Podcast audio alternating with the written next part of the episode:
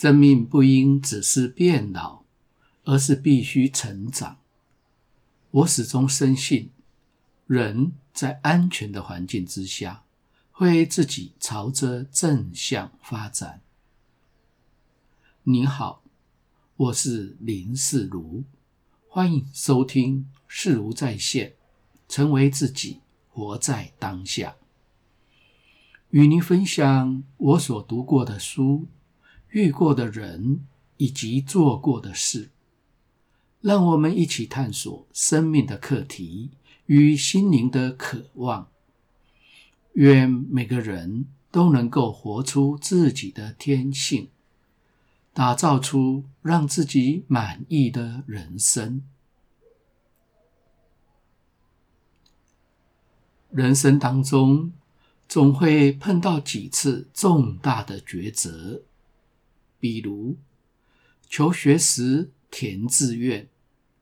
毕业后选工作，适婚时期找伴侣，每一次都关系着自己的未来。没有人知道什么是正确的选择，更不知道未来是否能够如预期般的美好。只能在前景未明的状态之下，就决定未来一辈子的发展，而且事后也不可能再重来。我们永远不知道另一个选择是否会更好。我们唯一能做的是慎重地选择我们所爱的，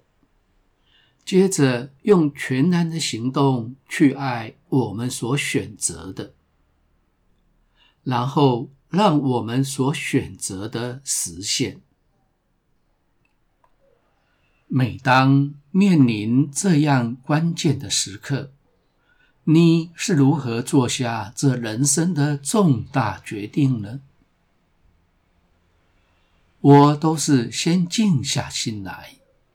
澄清头脑里飞舞的思绪，等到身心一切都安定了下来，我问自己的内心，哪一个选择能够滋润我的灵魂？然后等待，也许很快，也许要好几天，在某一个片刻，突然灵光一现，出现了一个答案。当时看起来可能不是最佳的方案，但是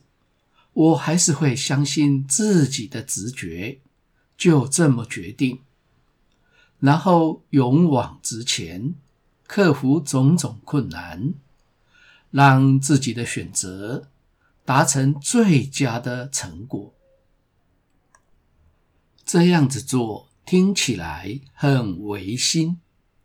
但实际上在这之前，我是做了长足的准备。比如，当初放弃在电脑公司多年的工作，那正是资讯产业开始爆发的上升阶段，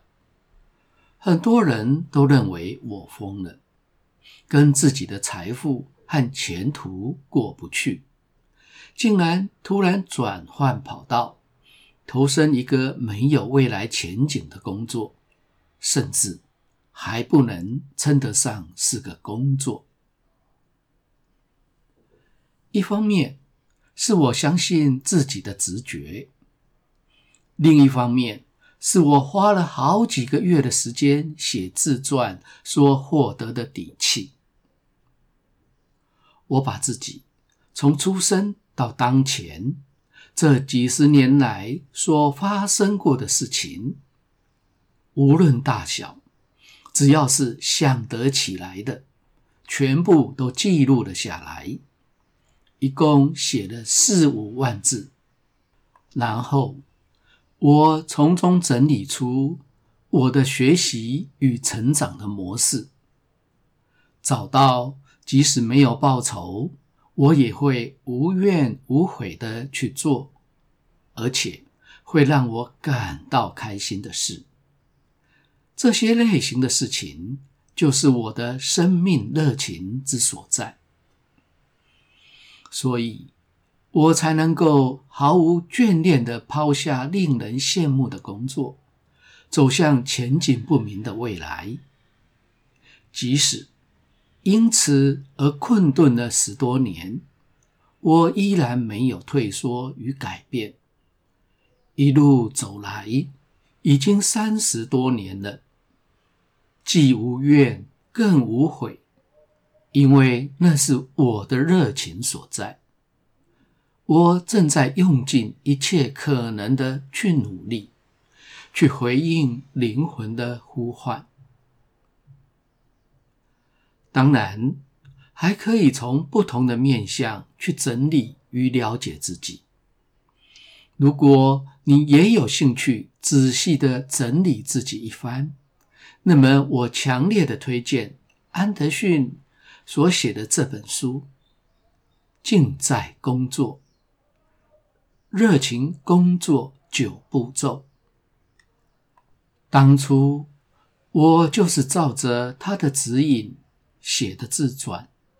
然后整理出自己生命热情之所在。这本书对我和许多朋友在面临抉择时都非常的有帮助。去年初，有好几位易学律动课程的学员面临着失去工作热情，生活没有方向，生命不知何去何从的困扰。为了他们，我特别再一次参考《尽在工作》这本书，并加上来自大学经文的领悟，以及自我观察的技巧，带领着来自两岸各地的同学，书写每个人自己的生命故事。一个月下来，成员们少则四五万字，多的达到十八万字，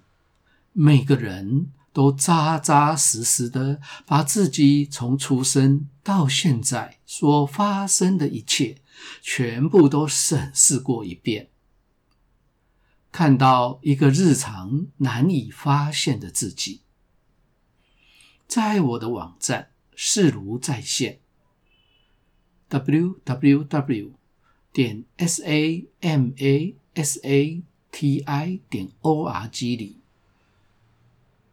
认识自己的栏目当中就收录了二十多位学员在深入探索自己之后的宝贵心得，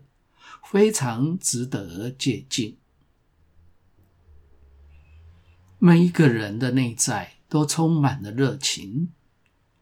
只是我们往往因为忙碌的工作和琐碎的生活而忽略了他的呼唤。心灵的声音是如此的微弱，往往在面临极大的人生困境，并在午会梦回时，